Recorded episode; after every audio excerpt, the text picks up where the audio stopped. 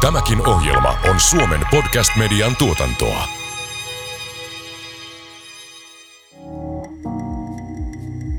Hei, tervetuloa kuuntelemaan Ammattiliitto Proon ja vakuutusyhtiö Turvan kahdeksan myyttiä työuupumuksesta. Podcastia, joka keskittyy työelämän mielenhyvinvoinnin ilmiöiden läpivalaisuun. Podcastin tarkoituksena on purkaa mielenterveysongelmiin liittyviä leimoja ja pureutua mielenhyvinvoinnin juurisyihin yksilön armottoman syyllistämisen sijaan. Tässä podcastissa me murramme työuupumuksen myyttejä. Minä olen Maria Mäkynen, Ammattiliitto Proon yhteiskuntasuhteen johtaja.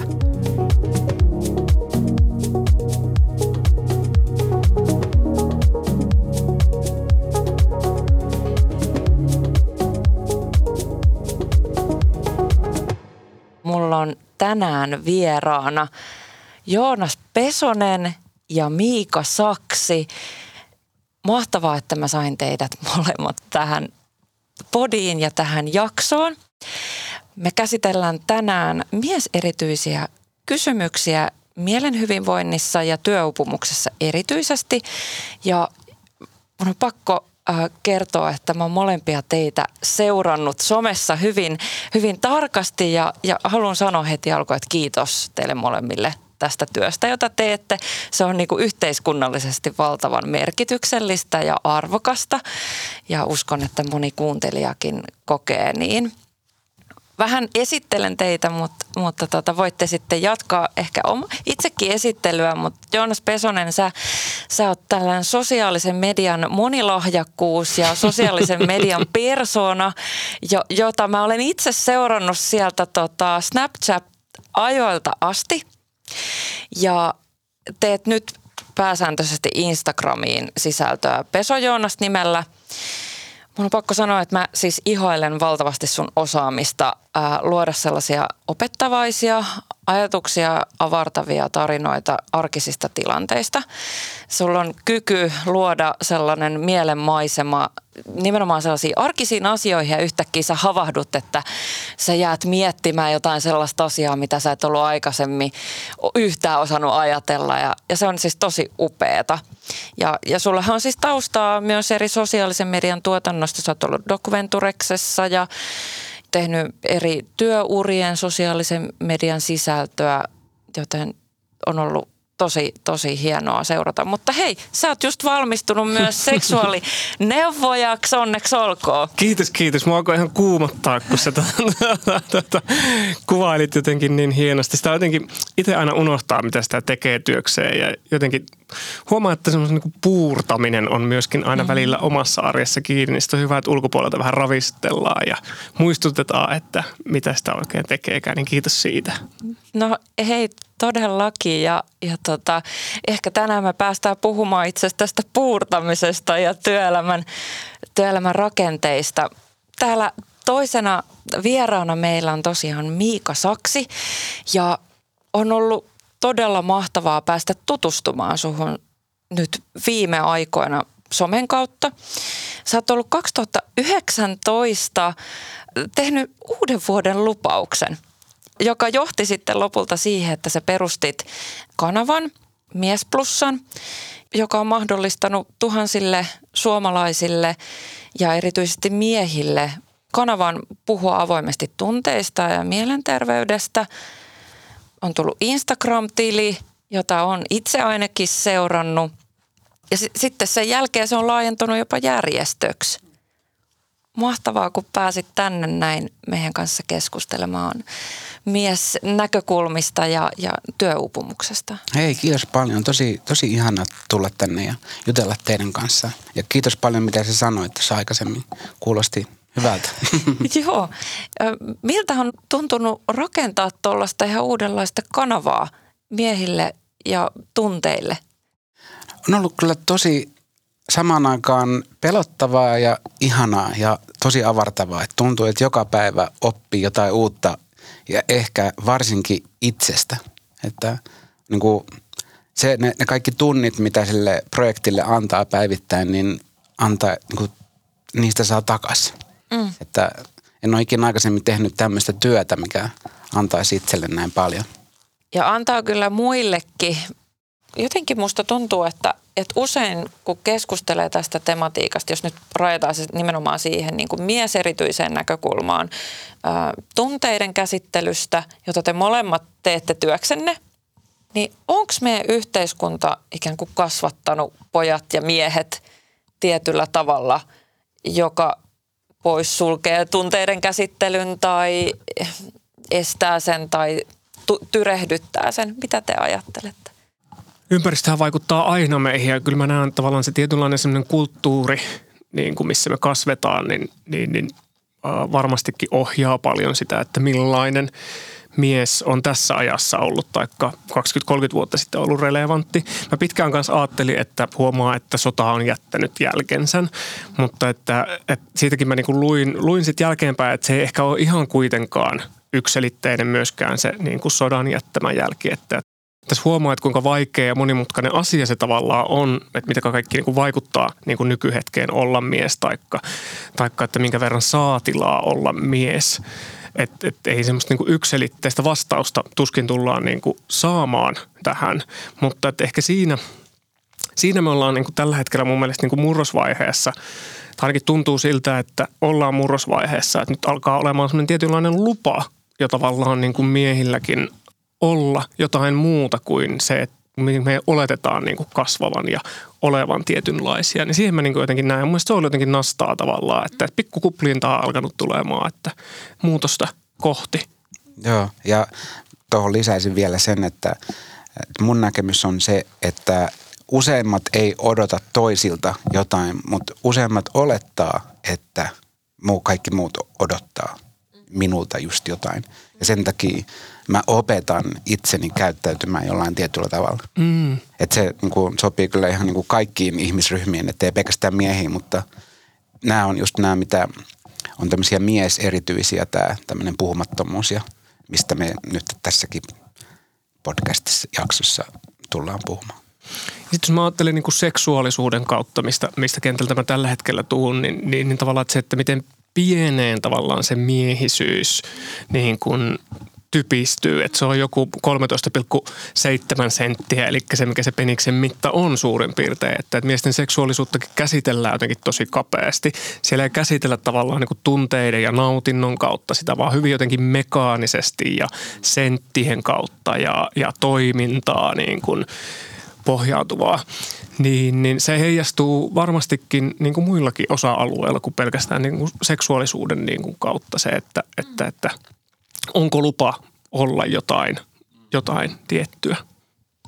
Ehkä jotain sellaisia havaintoja, sanokaa, oletteko samaa mieltä ja, ja minkälaisia ajatuksia siitä herää, että jos nyt on puhuttu vaikka representaatiossa mediassa ja, ja on puhuttu siitä, että miten naiset näkyy tai vähemmistöt näkyy, mutta sitten jos mä niin katson sitä, että miten, että vaikka miehiä näkyisi kuvastossa enemmän, niin mikä sen niin kuin moninaisuus on sitten sen sisällä, että et, jotenkin tuntuu, että se on sitten niin kuin harmaapukusta miestä tai tosi perinteistä mieskuvaa, niin ajatteletteko te, että siinä on niin kuin, onko meillä yhteiskunnassa mieskuva hirveän yksulotteinen ja, ja mikä siinä on niin kuin taustalla? Että oletteko ensinnäkin samaa mieltä siitä ja onko mahdollisuutta olla moninaisempi paitsi ulkonäöllisesti, mutta muutenkin mies.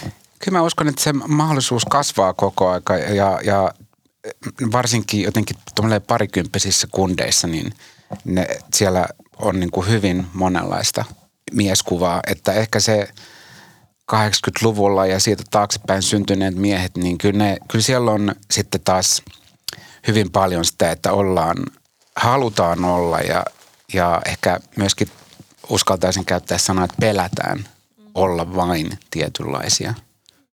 Joo, sosiaalinen mediahan on tuonut tavallaan sen mahdollisuuden, että se kuvasto pystyisi niin kuin laajenemaan ja, ja meillä on niin kuin käsitys siitä, että tänä päivänä saa olla – mies saa olla tosi monenlainen ja, ja sitä niin kuin varsinkin sosiaalisen median kautta yritetään, niin kuin, tai on se mahdollisuus tuoda sitä esiin. Mutta sitten samaan aikaan niin se kuvasto, niin kuin nostit esiin, niin on edelleen siis tosi kapea kuitenkin. Et se, se, jos nostit Miika noin kaksikymppiset, jotka on huomattavasti niin kuin avarakatseisempia ja, ja, ja puhuu tavallaan niin kuin sallivampia, sukupu- sallivampia mm. ja, ja tavallaan niin kuin se moninaisempi tavallaan se kirjo, mitä saa – saa ilmentää vaikka itseään, niin sitten se ei kuitenkaan vielä näy meillä ihan niin kuin, vaikka niin kuin mediatuotteissa tai mm.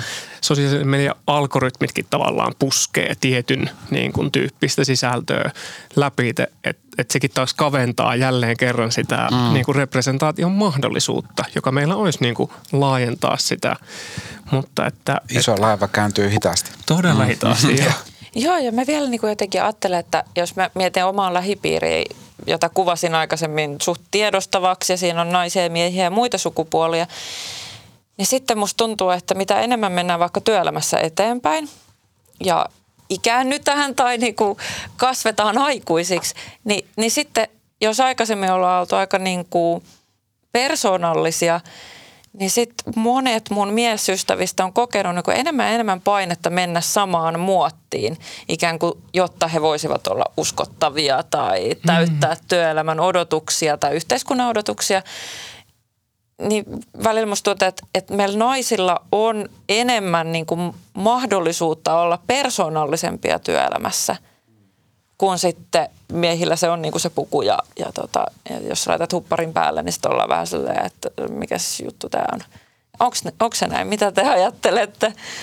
Kyllä mä ymmärrän tuon, mitä sä sanot ja, ja sitä näkyy tosi paljon isossa kuvassa, mutta kyllä mä niin näen myös samalla sitä, että jos miettii vaikka suht tälleen vanhojakin juttuja, joita vaikka joku Facebookin perustaja Mark Zuckerberg, niin sehän niin oli just – sandaaleissa ja hupparissa ja teki miljardiluokan bisnestä, että kyllä niin kuin sillekin on tilaa nykyään, mutta että kyllä se silti on niin kuin tosi hidasta se muutos siihen keveämpään.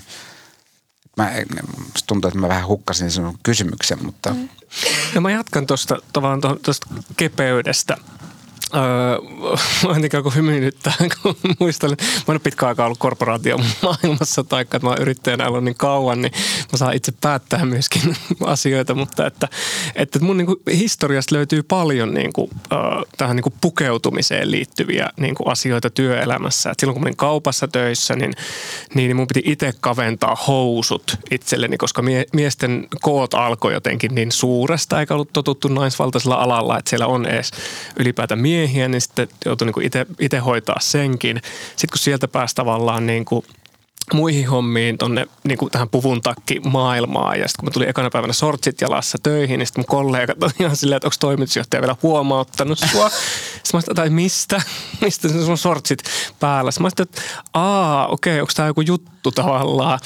Siinä hetkessä se ihmetytti ja nyt se hymyilyttää. Ja samassa työpaikassa mä tulin Äh, verkkarit jalassa ja sitten mut kysyttiin, että jos lenkille. Mä en kun töihin tulin. niin sitten mä olin niin kuin, että mikä maailma tämä on tämä pikkutakki tavallaan. Että mä olin kuvitellut, että, että mäkin haluan tavallaan siihen pikkutakkimaailmaan, koska se on mm. tietynlainen niin kuin statuskysymys, niin. mikähän selkeästi nähdään niin kuin miehillä, mm. että, että kun sulla on pikkutakki päällä, niin sit sä oot niin kuin saavuttanut tietyn niin kuin aseman. Mm. Lainausmerkeissä puku tekee miehen. Niin, niin. niin. Ja sitten kun mä sain sen puvun silloin aikoina laitoin sen sinne työpaikkaan sitten päälle myöskin. Ja mä niin huomasin vaan, että kuinka mä niin ahdisti kaikki se, niin kuin, ei pelkästään niin kuin se fyysinen niin kuin, tavallaan, että se puku aiheutti sitä mm. ahdistusta, vaan se ajatus tavallaan siitä, että no mitäs nytten, että nyt kun mun pitää Sä olla. itsesi niin. muottiin niin. ikään kuin. Mm. Mutta sitten taas, anteeksi pakko keskeyttää tähän, että sitten taas toisaalta monet niin rakastaa sitä muottia. Että ne, niin kun, ne elää sille muotille mm. ja ne arvostaa sitä ja tykkää, mutta sitten mulla aina herää siellä kysymys, että, että onko he tahtomattaan tavallaan opettaneet itsensä siihen vähän niin kuin pelon kautta ihan lapsuudesta lähtien tehnyt valintoja, jotka on vienyt sinne, että haluaako se ihminen jossain hyvin syvällä sisimmässään sitä niin kuin, vai että onko hän tottunut ja olettaako, että hänen pitää ja sen takia oppinut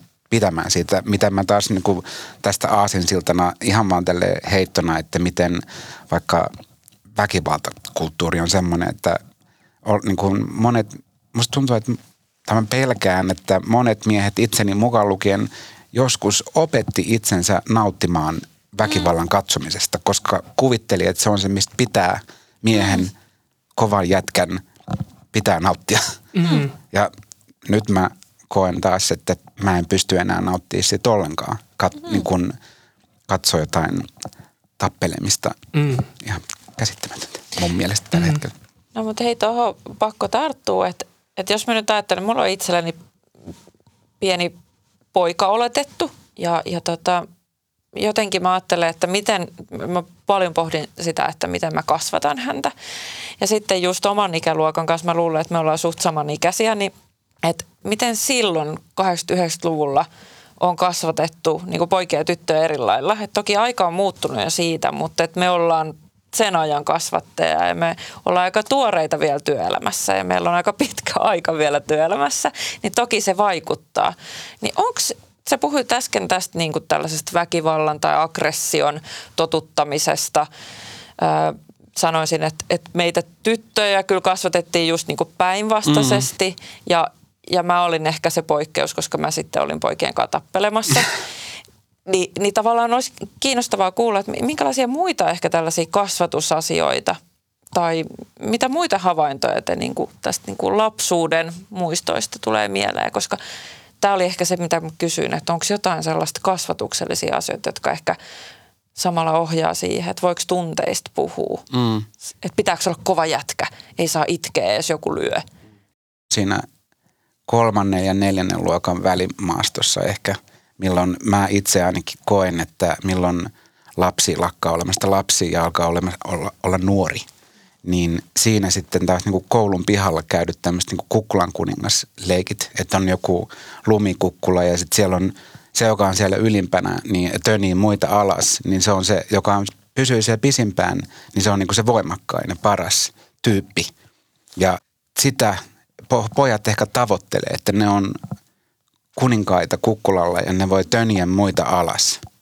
Ja se, mä jotenkin ajattelen, että niin kuin siinä vaiheessa – pojat alkaa kasvaa vähän väärään suuntaan. Tai niin kuin semmoiseen tänä päivän, tälle päivälle haitalliseen suuntaan, koska meidän ei tarvi enää suojella meidän perhettä väkivaltaisesti kaikkia vastaan tulevia kohtaan ja meidän tarvitsee metsästää kynnet ja varpaat veressä viikko tolkulla juosta jonkun saaliin perässä tuolla tundrassa. Et se ei enää ole niin kuin se, että niitä sämpylöitä löytyy joka kadun kulmasta ja meillä on niin kuin kaikki periaatteessa tosi hyvin ja joku muu vartioi meidän koteja ja, ja on niin kuin turvallista ympäristöä.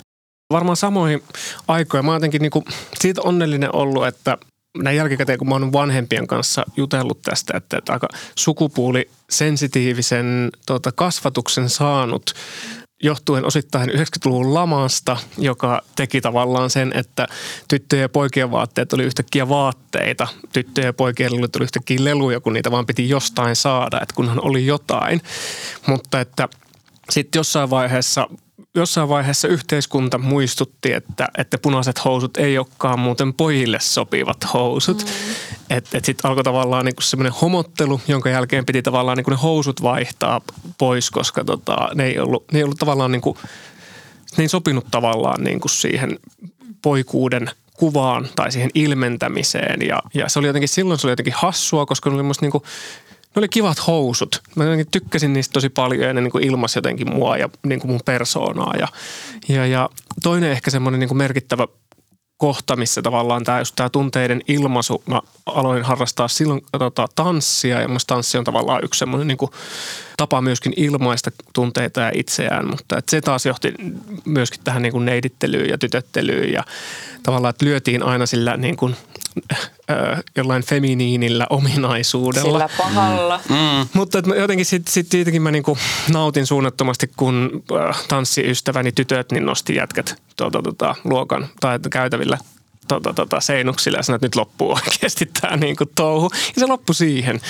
Että et mä kannustan niinku väkivallan tai tuommoisen niinku perään, mutta se oli musta niinku mm. symbolisesti se, että tavallaan heikommaksi oletettu sukupuoli tai feminiinisyys mm. niin tuli ja näytti sitten, että hetkinen, että antakaa olla. Mm. Mutta että ne on ollut tommosia niinku itselle semmosia... Äh, kohtia, kun on koittanut olla herkempi tai feminiinisempi, niin sit siitä on niin kuin yleensä yhteiskunta muistuttanut, että ei ole hyvä. Jep, ja tuosta tulikin mieleen, sanoit just ton taikasanan siellä, että toinen muisto mulle sieltä, ihan sieltä lapsuudesta, varmaan just siellä niin kuin kolmannen, neljännen luokan vaiheella, niin oli se, että pahin asia, mitä toinen poika saattoi sanoa, oli, anteeksi kielenkäyttö, mutta vitun homo. Mm. Se oli niin kuin pahin asia silloin. Ja silloin siinä ei ollut mun käsittääkseni mitään tekemistä seksuaalisuuden kanssa. Mm. Että, että niin kuin, se toinen poika tarkoitti ehkä silloin sitä, että, että sä oot niin kuin neitimäinen. Mm. Eli naismainen, eli heikko. Niin, niin, mm. niin kuin vähempi arvoinen ja, ja huonompi ja heikompi. Että silloin sitä monesti, niin kuin moni poika, lapsi itseni mukaan lukien niin kuin tahtomattaan tavallaan opetti itsensä tämmöiseen vähän niin kuin naisvihamieliseen elämän asenteeseen. Ja ei ihme, että jos meidän on vaikea sitten aikuisina kuunnella meidän niin kuin heterosuhteessa vaikka naispuolisia puolisoita tai meidän äitejä tai... tai työelämässä. Niin, työelämässä esihenkilöitä. Joo, mm. että niin kuin, ei yhtään ihme. Ja mä, mä niin kuin huomaan sitä päivittäin tuttava piirissä ja jopa niin kuin ehkä perheessäkin huomaan sitä, että miten monilla, myös naisilla ja tytöillä voi olla vaikea kuunnella toista naisoletettua, kun hän komentaa tai antaa neuvoja tai ohjaa johonkin suuntaan. Että jos ei se tuu silleen tosi lempeästi ja pehmeästi, niin mm. sitten se on niin kuin vaikeaa tai tuntuisi monelle olevan. Ja mulle itsellekin se on ollut, kunnes mä oon jotenkin ymmärtänyt itsestäni tämän lapsuudesta asti itse opetteleman asenteen. Hmm, valtavan kiinnostava havainto. Ja just toi haukkumanimi, siis jos mä ajattelen, että, että omassa lapsuudessa, niin se oli oikeasti niin kuin haukkumanimi, jolla niin kuin haluttiin lytätä se toinen ihminen, että sä olet nyt vähempi arvoinen. Se liittyy just siihen feminiinisyyteen ja, ja jotenkin sellaiseen ala-arvoisuuteen, joka on siis ihan kauheata, mutta, mutta että tavallaan se oli se konteksti. Ja, ja sitähän siis käytti pojat ja tytöt ja ihan kaikki. Et musta tuntuu, että meidän lapsuudessa se oli niinku se pahin, just niin kuin sä sanoit, pahin Kyllä. sana, mitä sä pystyit käyttämään. Ja siihen liittyy just näitä käsityksiä, että no, miksi feminiinisyys on paha, miksi se tarkoittaa heikkoutta.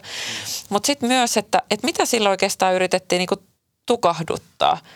Että mitä sillä niinku yritettiin sanoa, niin mun sanokaa, että mitä te ajattelette, mutta oliko se vähän silleen, että, niin kuin, että miehistyt tai niin kuin, että kerää itses kasaa ja kovenna itses ja vähän silleen, että mitä sä niin kuin ruikutat tai mitä sä herkistelet tai mitä sä nyt niin kuin neiteilet ja nyt näytän hakasia täällä. Että just se, että, että jotenkin mitä niin kuin oman lähipiirin kanssa on keskustelun, niin tuntuu, että sieltä tulee aika paljon tarinoita lapsuudesta, jos on ollut niin kuin herkistynyt – jostain asiasta. Ja sitten muistaa sellaisia muistoja, että, että silloin sanottiin, että älä itke. Tai että no mitä sä tunteilet, että come on, että hyi. Niin kuin jotenkin silleen just mm. hyi. Niin, niin tuleeko, tuleeko teille mieleen sellaista tai oletteko te tunnistanut omassa lapsuudessa? Tai? Mä tunnistan semmoisen ajatuksen nyt, kun sä ton sanoit, että voisin ajatella, että omalla kohdalla se saattoi mennä sillä tavalla, että jos mä vaikka sanoin – sillä tavalla jollekin toiselle, mitä mä en itse mm. kyllä muista, että olisin koskaan sitä käyttänyt, koska koen olevani aina ollut hyvin herkkä ja feminiininen ja pelännyt sitä puolta itsessäni tai sen näyttämistä muille, ettei just käy, mitä tässä puhuttiin. Niin, mutta että jos minä tai joku muu homotteli toista poikaa, niin ehkä siinä oli, saattoi olla jotain sellaista, että, että se toisen – herkkyys tai joku tämmöinen feminiinius oli semmoista, mikä pelotti. Ja että mitä, minkä ois, mitä olisi tavallaan toivonut, että itsekin olisi voinut olla herkempi. Ja, mutta kun ei kokenut, että se on sallittua, niin sitten tavallaan halusi lytätä sen toisenkin samalla tavalla kuin sieltä halusi töniä sieltä kukkulalta niitä muita poikia alas. Mm, tosi kiinnostavaa. Joo, mä oon ajatellut tavallaan tota niin kuin homottelua ja, ja tänä päivänä, kun itse kuuluu seksuaalivähemmistöön, niin sitten mä oon jotenkin niin kuin ajatellut sen nyt tässä iässä silleen, että, että luen kiitos, mä oon niin kuin homo, että, että mä oon tavallaan niin kuin, vapaa tietyllä tavalla semmoisista niin per, miehisyyden performanssista, että mun ei tarvii olla tavallaan niin kuin, senlainen niin kuin mies – suorittaa miehiyttä. Niin, mm. mit, mit, mitä multa on niinku odotettu 25 vuotta suurin piirtein. Että se niin kuin hyvin kuvaa jotenkin sitä, oma helpotus siis itselle kuvaa jotenkin sitä, että, että kuinka tiukka se on se raami olla niin kuin mies heteromaailmassa, niin kuin sen mieskatseen alla. Että et jotenkin niin kuin on paljon helpompi, mulla on niin kuin lupa olla tietyllä tavalla moninaisempi mies sen takia, koska olen homoseksuaali. Niin se on ollut jotenkin tosi niin kuin silmiä avaavaa ja samaan aikaan sitä niin kuin miettii, että, että miten tämän miten tämän saman jotenkin vapautuneisuuden, niin miten tätä pystyisi niin kuin ruokkimaan sit niin kuin jälkipolvelle ja ympäristöön muutenkin? Mm. Toi oli hyvä kysymys toi, että miten sitä pystyisi ruokkimaan ö, eteenpäin. Ja mä koen, että vaikka itseni heteroksi luenkin, niin mä oon kanssa löytänyt ton saman semmoisen hyvän olon ja vähän helpomman suhtautumisen siihen, mitä, mitä mä koen, että mä saan olla. Ja mä oon tullut siihen johtopäätökseen, että kun mä oon vaihtanut sen mun, tai muuttanut sitä mun omaa ajattelun mallia – että mä en enää ajattele, että muut odottaa multa jotain, mitä mun pitäisi olla ja minkälainen mun pitäisi olla ja miten mun pitäisi käyttäytyä ja miltä mun pitäisi näyttää, vaan mä oon alkanut ajattelemaan, että mä itse luulen, että muut ajattelee. Joten mä, mä voin vaan lopettaa luulemasta. Mm. Niin sit se on yhtäkkiä boom. En nyt ihan yhtäkkiä, Kest, ottaa aika. Mm. Mutta siis helpottuu tosi paljon. Joo, ja mä saan mm. kiinni tuosta. Ja ehkä niinku semmoinen, että jos miettii, että miten sitä ajatusta voi lähteä muuttaa, niin on, mun viimeaikaisin oppi, minkä mä oon oppinut, niin on tavallaan siis se, että jos, jos on niin pitää tai täytyy sana, mm. että mun pitää olla tietynlainen mies, niin sitten jos sen niin paikalle sen pitää tota, vaihtaa vaikka saan olla tai voin olla, niin silloin se tavallaan niin aukeaa ihan uudella tavalla se, että, että mä voin olla – tämmöinen mies, eikä mun pidä olla tällainen mm. mies, niin se voi olla jo semmoinen niin kuin ratkaisevakin ajatusmalli siihen, että jos vaikka ajatellaan, että, että, että pomon pitää olla tällainen tai puolison pitää olla tällainen, niin, niin pitääkö olla vai saanko mä olla tai mm. voinko mä olla tällainen, niin voi aueta uusia ajatuksia jo niin kuin itsessä, mutta myöskin tavallaan, niin kuin, ettei tämä ole niin kuin yksilöstä lähtöistä, vaan tavallaan, että, että me ymmärrettäisiin, että ne oletukset ja luulot tulee yhteiskunnasta mm. käsiin, jolloin tavallaan sitä pitäisi niin kuin laajemminkin Joo. pohtia. Että... Musta tuntuu, että kun mä kuuntelen teitä, niin mun tekee mieli niin kuin huokasta helpotuksesta. Että vaikka mä en itse kuulu miessukupuoleen, niin mä huomaan, että tollainen mielenmaisema, jota te tässä kuvaatte, niin luo itse asiassa helpotuksen tunnetta mullekin, että ah, vau, että eikö me vaan niin kuin voitaisiin jotenkin olla. Rauhoittuu. Niin, rauhoittuu. Mm. Ja, et, ja ehkä just toi, mitä Joonas sanoi, että vapautua siitä suorittamisesta. Että ah, et sitä seuraa tavallaan rinnalla sellaista, että miksi tämä on näin. Mm. Miksi, miksi kaikki niin kuin pusketaan tällaiseen. Ja, ja vaikka sitä ehkä tietoisesti ajat, ajattelen niissä hetkissä, mutta se on sellainen niin kuin mielenmaisema, joka on niin kuin aika tiukka ja aika paineistettu. Öö, Uuvuttava. Joo. Niin. Ja on seurannut myös niin kuin erilaisia oireiluja siihen liittyen. On se sitten niin kuin pukeutumista tai sitä suorituskeskeisyyttä tai mieskuvaa, sen niin kuin kovuuden painetta. Niin jotenkin tuntuu, että et vähän sellainen avuton olo, että mitä sille voi tehdä. Ja vielä niin kuin naisena tulla sanoa, että hei niin koe, löysää vähän. niin kuin, että ei, ei, ei, ei sellaista ole, eikä sitä voi sanoa. Mutta et, et on vähän sellainen avuton olo, että no miten sitä voisi niin kuin luoda helpotusta. Me ollaan nyt Ammattiliitto Proon ja vakuutusyhtiö Turvaan kahdeksan myyttiä työuupumuksessa podcastissa ja keskustellaan mieserityisistä kysymyksistä mielenhyvinvoinnin ja työelämässä. Ja ollaan puhuttu paljon nyt sellaisesta niin kuin tilasta olla mies ja, ja minkälaisia niin kuin yhteiskunnallisia rakenteita ehkä siihen, onko siinä muotteja, estetäänkö jotenkin mahdollisuutta olla minä – ja minkälaisia tekijöitä vaikka kasvatuksesta ja lapsuudesta siihen on löytynyt. Mutta et ajatteletteko te, että tai mitä te ajattelette, että onko miehillä tilaa puhua tunteista työpaikoilla tai työyhteisöissä? Et jos mä nyt ajattelen vaikka, että Ammattiliitto Pro on esihenkilöiden ja asiantuntijoiden liitto, eli me ollaan just niin kuin sellaista pukumies ja jakkupuku nainen kansaa, siis että, että se on aika sellaista niin kuin toimistoporukkaa. Ja jonkun verran, on puhu, kun puhutaan mielen hyvinvoinnista, niin musta tuntuu, että se on aika usein, että, no, että jotenkin, että no naiset puhuu tunteista siellä. Mutta et, et aika vähän kuvastoa siitä, että joku, joku mies olisi silleen, että mulla on ihan hirveän rankkaa töissä, että voidaanko me puhua tästä. Mm. Ja mä havahduin, kun mä kirjoitin tätä, että, että, näekö mä, niin kuin, että missä mä näen tällaista. Niin mitä te ajattelette, että, että onko miehillä tilaa puhua tunteista töissä? Mun on vaikea tuohon niin kuin sanoa, kun mä itse olen yrittäjänä, mm. uh, että onko tilaa antaa tunteille puhetta, mutta että silloin kun mä oon itse opiskellut uh, liiketaloutta, niin, niin meillä oli tämmöinen fiiliskierros aina meidän tota, luokkakavereiden kanssa meidän yrityksessä. Ja, ja se oli jotenkin niin kuin mielenkiintoista huomata, että, että se lähti tavallaan niin kuin liikenteeseen siitä, että joo ihan ok, kiva aamu, vähän väsyttää. Mm. Äh, tämmöisiä tämmöisiä juttuja tulossa ja, ja tosi semmoista niin kuin pintapuolista ja niin kuin se varmasti – varmasti siinä vaiheessa onkin, kun se luottamus ei ole vielä tavallaan rakentunut siihen.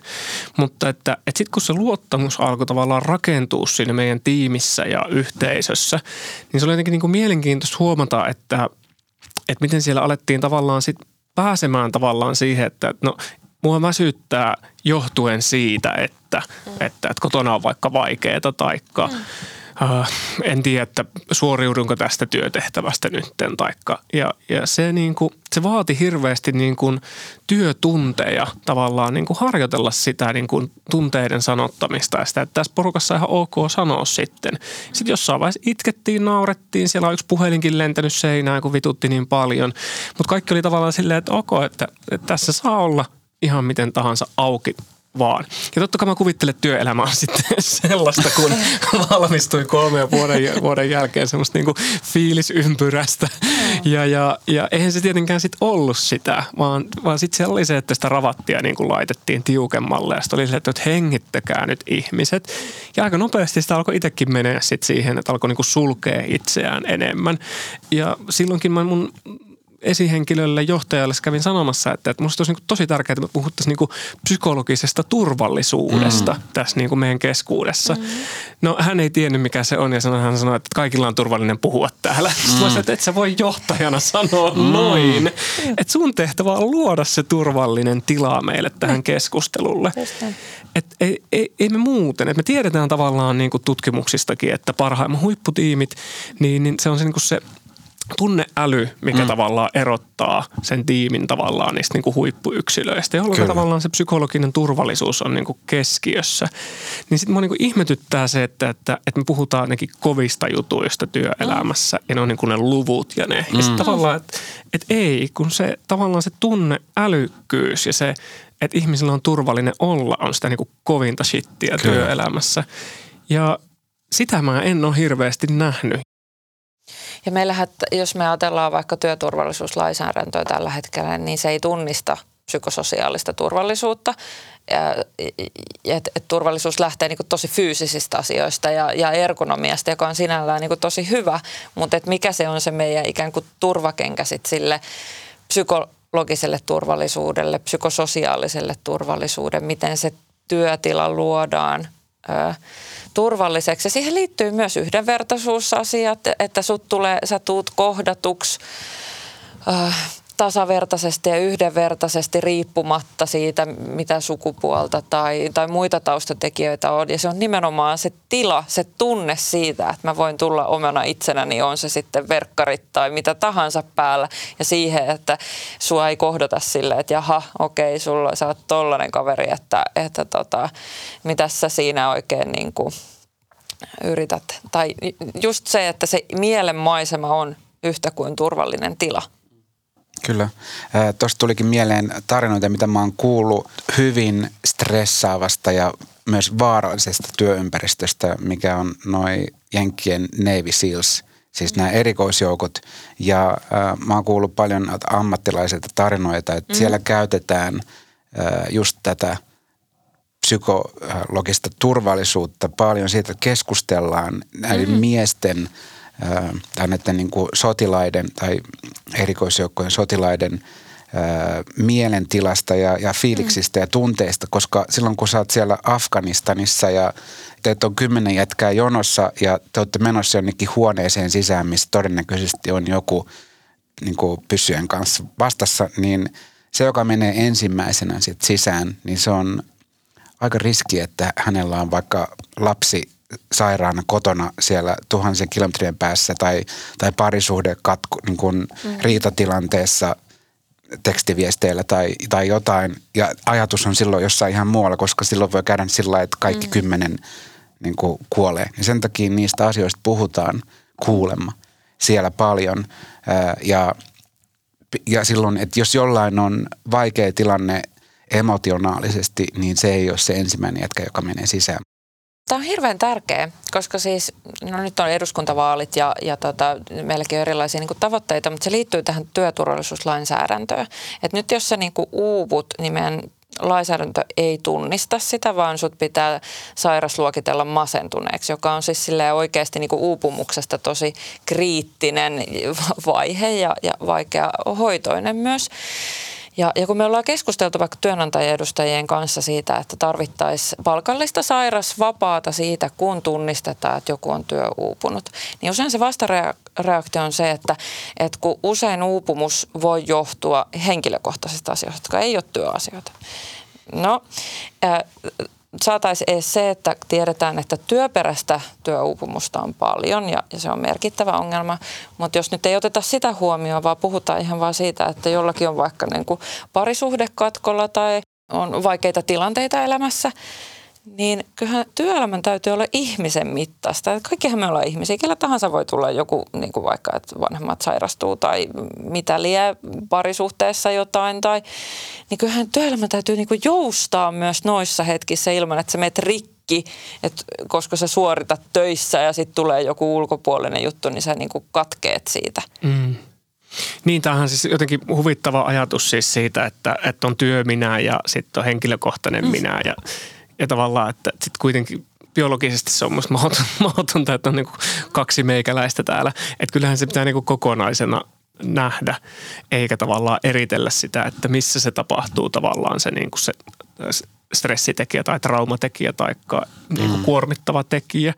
Monelle miehelle voi olla hyvin luontaista opetella semmoiset roolit, että mm. et nyt on niin tämä isä minä ja nyt on tämä rakastaja minä ja nyt on tämä työpomo mm. minä ja nyt on tämä niin tämä bailu minä ja, ja semmoisia niin monenlaisia rooleja, että se voi olla monelle miehelle tosi luontevaa Mun on pakko ottaa tähän sellainen yksi pätkä, jonka tota, Mieli erityisasiantuntija ja, ja erityisesti miesten kokemuksia masennuksesta tutkinut Jukka Valkonen on sanonut, että yhdistelmä miehet ja mielenterveys tuo monille mieleen todennäköisesti itsemurhan tai päihdeongelmat. Ja totta onkin, että Miehet on näissä niin terveyskysymyksissä usein yliedustettuina, mutta toisaalta miehet kertoo naisia harvemmin mielialaongelmista ja painuvat tyypillisemmin hakkaamaan halkoja tai purkaamaan pahaoloa jollakin niin fyysisellä tavalla.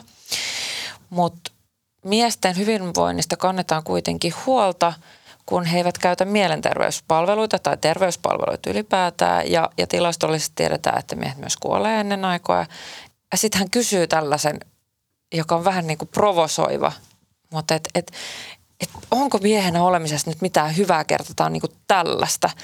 Ja mä haluan niin kuin sanottaa ääneen myös sen, koska musta on hirveän tärkeää, että meillä on turvallinen tila. Tämä on jotenkin niin kuin provo, mutta kun tämä asiantuntija erityisesti tätä tutkinut, niin puhutaanko miehistä ja mielen hyvinvoinnista niin jotenkin negatiivisesti ja luokse se itsessään jotenkin niin kuin haasteita? Um, no mun on pakko tähän laittaa semmoinen henkilökohtainen mielipide, että mulle, kun mä silloin 2019 about koin sen jonkunlaisen tämmöisen ison muutoksen, joka sitten johti siihen, että mä aloitin tämän Mies Plus-projektin, niin mä pääsin siihen semmoiseen positiiviseen tilaan itseni kanssa juurikin tämmöisen ongelmakeskeisyyden kautta. Että se oli mulle tosi luontevaa ymmärtää omat ongelmani ja, ja tutustua dataan ja, ja eri podcasteihin ja instatileihin ja kirjallisuuteen siitä, mistä just, just niin kuin, vaan niin kuin lytättiin ja niin kuin keskityttiin negatiivisiin miehissä tai niin kuin miehisyydessä niin kuin koettuihin tämmöisiin stereotypioihin. Ja, ja mä tunnistin niistä hyvin monesta itseni ja, ja sen kautta mä jotenkin valpastuin ja heräsin, että hei, mm. että eihän tässä ole mitään järkeä. Että, niin kuin, mun pitää tehdä itseni kanssa muutos, että mä oon osa ongelmaa. Mm. Ja sen takia mä itse henkilökohtaisesti mä pidän paljon siitä, tai se on, mä vaan niin kuin voimistun siitä, että, että mä huo, niin kuin opin itsestäni jotain ongelmia ja, ja negatiivista, koska sit mä jotenkin pystyn niitä käsittelemään. Mutta mä tiedän, että se ei kaikille on niin ja, ja se on, voi olla monille jopa niin kuin vaarallista ja pelottavaa. Ei ole semmoista turvallista tunnetilaa käydä niitä sillä tavalla, että pitäisi olla monenlaista sitä lähestymistä. Mulla niin kuin neuvottavat puhuu, puhuu tavallaan just siitä, että kun ei tunnista itseään – alkuun niistä niin kuin sit ongelmakeskeisestä tavallaan uutisoinnista ja se, että miten miehistä puhutaan mediassa. Mutta sitten jossain vaiheessa niin he alkaa kyseenalaistaa tavallaan sitä, että, niin, että no onko mä sittenkin niin kuin sellainen, mitä väitetään olevan, jolloin lähdetään ehkä niin kuin toteuttaa jo sitä, niin kuin, sitä, mitä sanotaan mediassa. Ja sitten jotenkin niin kuin tullaan, tullaan tavallaan siihen, että miten siihen keskusteluun pääsee esimerkiksi mukaan miehet. Että jotenkin tämä not all men kommentti niin aiheuttaa aina semmoisen niin kuin pienen naurun pilkahduksen ja sanotaan, että nyt otetaan taas se kortti kehiin. Mutta jos entäs se, jos se on se tapa tulla keskusteluun mukaan, niin miksi me ei tavallaan päästetä mm. sitten miehiä. Että miksi tavallaan ne keinot puhua tavallaan niistä ongelmista tai niiden ratkaisemisesta tai siitä, että no miltä musta tuntuu olla miehenä, mm. niin miksi ne on niin rajalliset tai ainakin tuntuu siltä, että, että ne on tosi rajalliset. Että totta kai se on itsestään selvää, että ei kaikki miehet, ei kaikki mm. naisetkaan ollut rateissa mm. niin kuin huonoja. Yhtä lailla tavallaan niin kuin pitää jotenkin niin kuin oppia ottamaan mukaan siihen niin kuin keskusteluun. Ja mä jotenkin itse toivoisin niihin keskusteluun enemmän semmoista niin kuin ratkaisukeskeistä niin kuin otetta. Et jos meillä on ongelma tai pointataan tavallaan tai uhriutetaan niin kuin miehiä, niin kyllä meidän pitää pystyä tarjoamaan myöskin sit niin kuin vaihtoehtoa sille tavallaan niin kuin tulevaisuuden kurkottavaa, niin kuin, että, että hei, että, että tätä voidaan lähteä muokkaamaan niin kuin näin. Ja se keskustelu mun mielestä jotenkin typistyy sit aina tavallaan, että me ei päästä tavallaan niin kuin eteenpäin siitä, että me muhitaan niin kuin siinä mm. näissä tilastoissa ja, ja näissä niin kuin ongelmissa, mutta tosi vähän me tarjotaan sitten niin kuin kättä pidempään. Mm. Joo, ja jotenkin tuntuu, että kun mä mietin tätä podcastia ja, ja tavallaan näitä aiheita, niin mä törmäsin vähän sellaiseen kaksiteräiseen miekkoon, että, että samanaikaisesti ei niin kuin haluaisi käsitellä käsitellä tätä teemaa vaan niin kuin jotenkin tosi negatiivissävyisesti.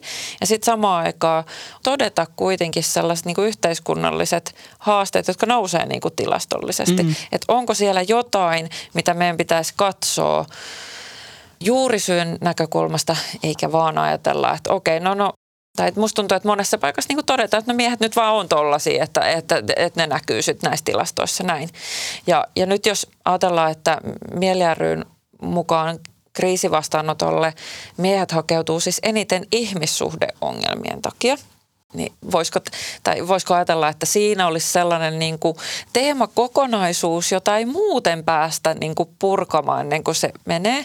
Ja sitten vuonna 2022 eniten oli soittanut 30-40-vuotiaat miehet ja sitten 50 63-vuotiaat miehet. Siinä on niin kuin tällainen 40-50-vuotiaiden osalta katkosta.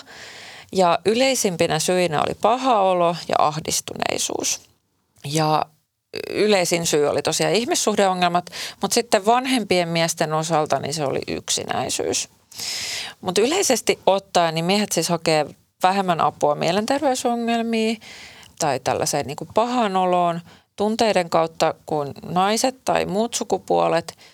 ja yleensä sitten kun haetaan apua, niin se on niin kuin kestämätön, että on tullut joku tällainen niin kuin selkeä oire, että on se sitten vaikka niin kuin vakava masennus tai aggressiivinen käyttäytyminen tai päihteiden käyttö. Niin minkälaisia ajatuksia tästä herää? Nyt otin nämä tilastot, mutta ehkä me päästään tässä keskustelussa nyt niin kuin syvemmälle ja sinne ratkaisu mielenmaisemaan, mitä Joonas aikaisemmin peräänkuulutti. Niin parisuhdetta arvostetaan niin kuin tosi paljon ja sen eteen ollaan varmaan niin kuin valmiita sitten myöskin tekee niin kuin asioita. Että se on hienoa, että se jossain elämän osa-alueella myöskin näyttäytyy, koska se pelko on kuitenkin sit siinä yksinäisyydessä, yksin jäämisessä, hylätyksi tulemisessa. Niin sit. Mä mietin tavallaan niin kuin itse tällä hetkellä terapiaprosessin alkuvaiheessa ja kyllä mä niin kuin mietin sitä, että, että miten tästä niin kuin puhua ääneen myöskin. Jotenkin ajatellut sen, että, että kun sitä terapiapuhetta on tosi vähän niin kuin kaltaisissa, niin kuin, että sitä on tuttuja, ketkä, niin kuin miespuolisia, ketkä siitä puhuu, mutta on se edelleen niin kuin semmoinen, vaikka meidän jätkäporukassa, niin, niin, niin yksi ilmoitti nyt, että, että, että nyt on niin kuin – mieli on niin kuin tosi koetuksella, että, että hän toivoo, että tämä on niin kuin turvallinen tila ja tämä ei täältä sitten poistu. Capslogilla niin kuin erikseen mm. mainitsi, että tämä ei sitten täältä tämä niin kuin viesti niin kuin mm. etenee, että hän ei halua siihen. Ja mä silloin niin kuin mietin, että niin kuin kahta asiaa, että, että piru hienoa, että joku niin kuin avaa tämän keskustelun tässä meidän niin kuin mm. kaveriporukassa. Ja toisekseen sitten mä niin kuin, oli vähän silleen niin kuin haikea mieli tuli tavallaan siitä, että et eikö tämä ole itsestäänselvyys, että tämä on niinku turvallinen ympäristö. Mm. mm. Jotenkin mä oon niinku itse elänyt ja ajatellut niin, mutta eihän sitä koskaan sanotettu ääneen meidänkään mm. niinku jätkien kesken, että hei, että, mm. että tässä voi niinku saunalauteella ilman sitä niinku rommiakin, niin me voidaan niinku näistä. Mm. Ja me ollaan niinku, mm. yritetään koko ajan niinku harjaantua siinä. Tämä oli niinku muista valtava loikka tavallaan niinku kaveriporukassa eteenpäin mennään. Mutta sitten mä niinku mietin tavallaan noin niinku tunnetaidot, mitkä niinku nousee aina niinku vahvasti esiin, että niitä pitäisi niin kuin miehille tota, tuoda myöskin näkyvämmäksi ja konkreettiseksi. Ja, ja tuossa aikaisemmin puhuttiin armeijasta ja mä jotenkin niin ihmettelen sitä, että armeijan johtamiskoulutusta jotenkin niin perään kuulutetaan. Se on niin kuin valtavan mm. hieno saavutus miehellä käyvässä ja työelämässä sitä arvostetaan. Mm. Sitten mä olen niin silleen, että siellä on niin kokonainen niin kuin sukupolvi poikia – kutsutaan niin kuin armeijaan, niin miksi me ei nähdä niin kuin siinä niin kuin tuhannen taalan paikkana niin kuin käydä ne tunnetaidot läpi? Mm. Sen sijaan, että siellä on niin kuin, anteeksi nyt vaan äh, kristillinen pappi kertomassa tavallaan niin kuin, mm. äh, tota, tota, saarnojaan, joka on mielestäni hyvin kyseenalaista ollut, äh, että, että, että hän on poliittisesti ja uskonnollisesti vapaa alue, mm. niin, niin miksi sitä aikaa ei vaikka ole käytetty siihen, että siellä niin kuin käsitellään, niin kuin, että miten me kohdataan mm. näitä vaikeita niin kuin asioita vaikka kriisitilanteessa siellä, mm. kun sitä asetta aletaan ylipäätään kantaa, se ase vaan annettiin käteen mm. ja ajateltiin, että jatkat varmaan niin kuin kantaa tätä, että, että sehän Et kuuluu. Niin.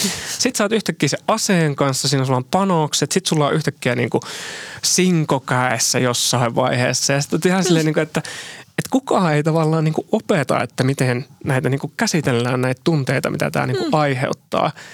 Niin ei ihmekään, että sitten viikonloppuna vetään niin kuin kännit ja tavallaan mm. tyhjennetään koko tavallaan se tunnevirta ja tullaan taas sitten sunnuntaina kasarmille. Että kyllä mä niin kuin toivoisin, että se olisi niin kuin systemaattista se, että miten tunnetaitoja opetetaan päiväkodissa tai mm. koulussa, mutta ennen kaikkea mun mielestä niin kuin tosi tärkeässä vaiheessa, kun tavallaan aikuistutaan ja, ja puhutaan, että, armeija tekee pojista miehiä, mm. niin voisiko mm. se tehdä niistä sitten semmoisia miehiä, kenellä on kyky käsitellä vaikeita tunteita niin mm. työelämässä kuin elämässä ylipäätään, koska niitä tulee aivan varmasti vastaan. Wow, armeijat Jep, ja tunteet. Kyllä. Siis vitsi, mm. mikä, mikä keskusteluavaus ja, ja, ja konkreettinen ehdotus. Mm. Ihan valtavan Todella hyvä. Koska itse en ole käynyt armeijaa, jota pidän kyllä niin kuin epäoikeudenmukaisena asiana, koska koen, että tällaiset kansalaistaidot voisi olla ehkä kaikilla mm-hmm.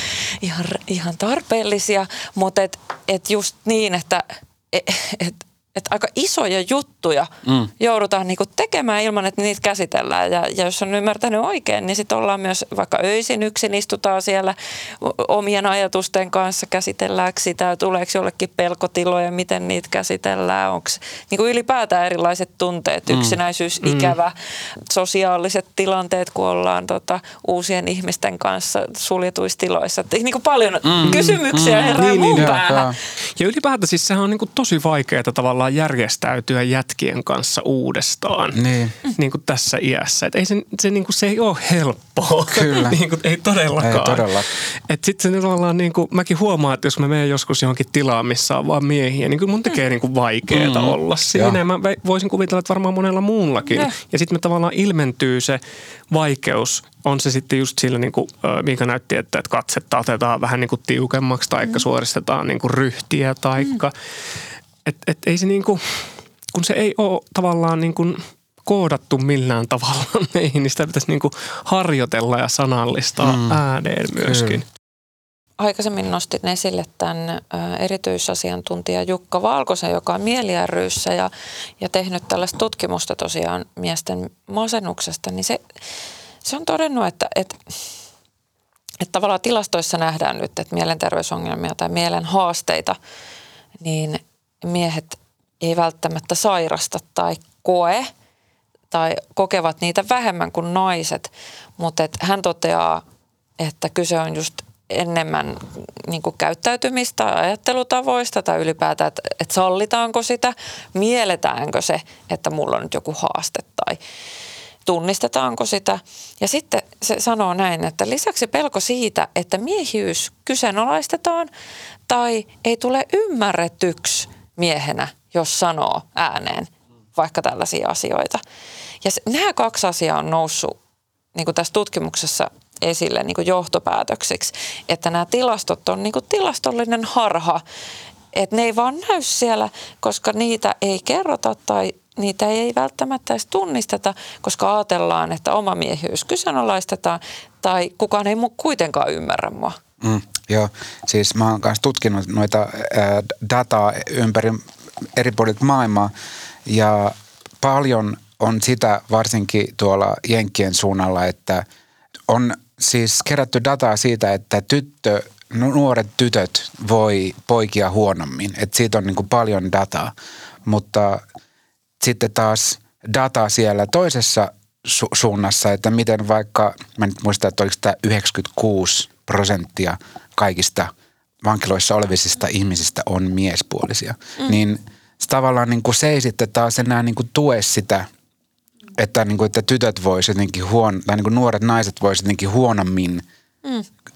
Miehet näin. ei vaan tunnista itsessään sitä, sitä huonovointia niissä kyselyissä, kun ne täyttää niitä tutkimuksia ja vastaa kysymyksiin. Että se on Niin ja vakava. just näin, että, että jos otan toisen samankaltaisen ehkä oireen tai, tai tilaston siitä, että mä nyt ehkä ajattelen näin, että miehet ei näy näissä mielenterveysongelmatilastoissa, mutta sitten samanaikaisesti, jos ajatellaan mielenterveysongelmien niin kuin oireiluja, kun ne menee vakaviksi, niin on aggressiivinen käyttäytyminen, niin kuin, että miehet on yliedustettuina vankiloissa, mutta muutenkin aggressiivisessa käyttäytymisessä, viikonloppujen tota, aggressio käyttäytymisen vuoksi kutsutuissa poliis- poliisitehtävissä. Sama juttu on sitten alkoholin käyttö, päihteiden käyttö. itsemurhat. ja- itsemurhat. Kolme neljästä mm. itsemurhista on miehiä ja su, suurin niin kuin, tekijä on masennus. Et mase, jos miehellä todetaan masennus, niin se on hengenvaarallinen riski. Mm. Ja Joonas puhui aikaisemmin siitä, että, että, tota, että käydään sitten armeijan niitä patoutuneita tunteita dokaamassa pois ikään kuin. Hoitaako miehet tunteiden patoutumista päihteillä tai sitten aggressiolla tai ja nyt haluan niin kuin sanoa sellaisen disclaimerin tähän, että en, en tarkoita nyt mitenkään niin kuin biologista sukupuolta, vaan niin kuin, että miten se on kooditettu meille. Että, mm. että ohjataanko se silleen, että no älä puhu tunteista, mutta ota kalja käteen. Mm. Niin, no tutkimuksissahan me ollaan myöskin huomattu tavallaan se, että kuinka tyttölasten itkuun reagoidaan päiväkotiympäristössä nopeammin, koska, koska pojat tavallaan niin kuin, kyllä ne kestää Niin, tavallaan sen, että se lähtee sanottu. tavallaan niin kuin tosi pienestä pitää ja tiedostamatta. Eihän me niin kuin, totta kai me ei tietoisesti tehdä sitä ratkaisua, vaan sitten tullaan tähän niin kuin kulttuuriin ja tähän tavallaan niin kuin sosiaaliseen vaikuttavuuteen, niin, niin, niin sitten tavallaan, että jos se toistuu ikäpolvesta tavallaan niin kuin toiseen koko ajan ja, ja sitten opetetaan tavallaan sitä kovuutta, niin, niin en mä tiedä, onko siellä tilaa sitten tavallaan sille hauraudelle ja tavallaan sille haavoittuvaisuudelle on varmastikin, mutta osataanko me myöskään sit nähdä sitä, niin se on varmasti yksi haaste mm. niin kuin meidän yhteiskunnassa. Kyllä. Ja siihen auttaisi just se, että, että siellä alakoulussa jo alettaisiin puhumaan tästä tunneilmaisusta ja toisten kohtelemisesta ja tunnekäyttäytymisestä. Ja, että se olisi siellä niin kuin koko elämässä koko aika rinnalla kulkisi se. Ja et se, sit sen, siinä mä näen, että niinku, se on niinku yhteiskunnan vastuulla. Mm. Mutta sitten taas mä näen, että on jokaisen ihmisen vastuulla pitää huoli siitä, että onko osa sitä ongelmaa vai osa ratkaisua. Että tuoko näitä asioita esiin omissa ympäristöissään tarpeeksi. Ja että pitääkö huolen siitä, että ettei niin kuin kasvata hu- huomaamattaan niitä omia poikiaan vinoon. Mm. Mm. Me ollaan käyty valtavan hienoa keskustelua tästä ja kiitos siitä. Kiitos vielä kerran siitä työstä, jota te teette tämän asian edistämiseksi. Te olette nyt niitä, jotka ikään kuin antaa monelle sen niin kuin mahdollisuuden, että hei vitsi, että toi tekee noin, mäkin voin tehdä. Ja tämä on nyt se turvallinen tila. En ajatellut tätä. Haluan jatkaa tätä keskustelua. Kiitos. Kiitos, että saatiin tulla paljon. ja saatiin mm. tämä tila myöskin. Siis mm. ennen kaikkea siis just se, Tämä turvallinen että, tila. Niin on, niin on. Ja tavallaan, että, että nämä aiheet niin kuin, mä olen sitä mieltä, että näistä ei voi puhua liikaa. Mm. Ja just tämä, että tästä puhutaan työelämäkontekstissa on yhtä tärkeää mm. myöskin tavallaan, että se levittäytyy niin kuin monille eri sektoreille ja aloille ihmisten elämässä. Niin kiitos siitä. Joo, kiitos tosi paljon.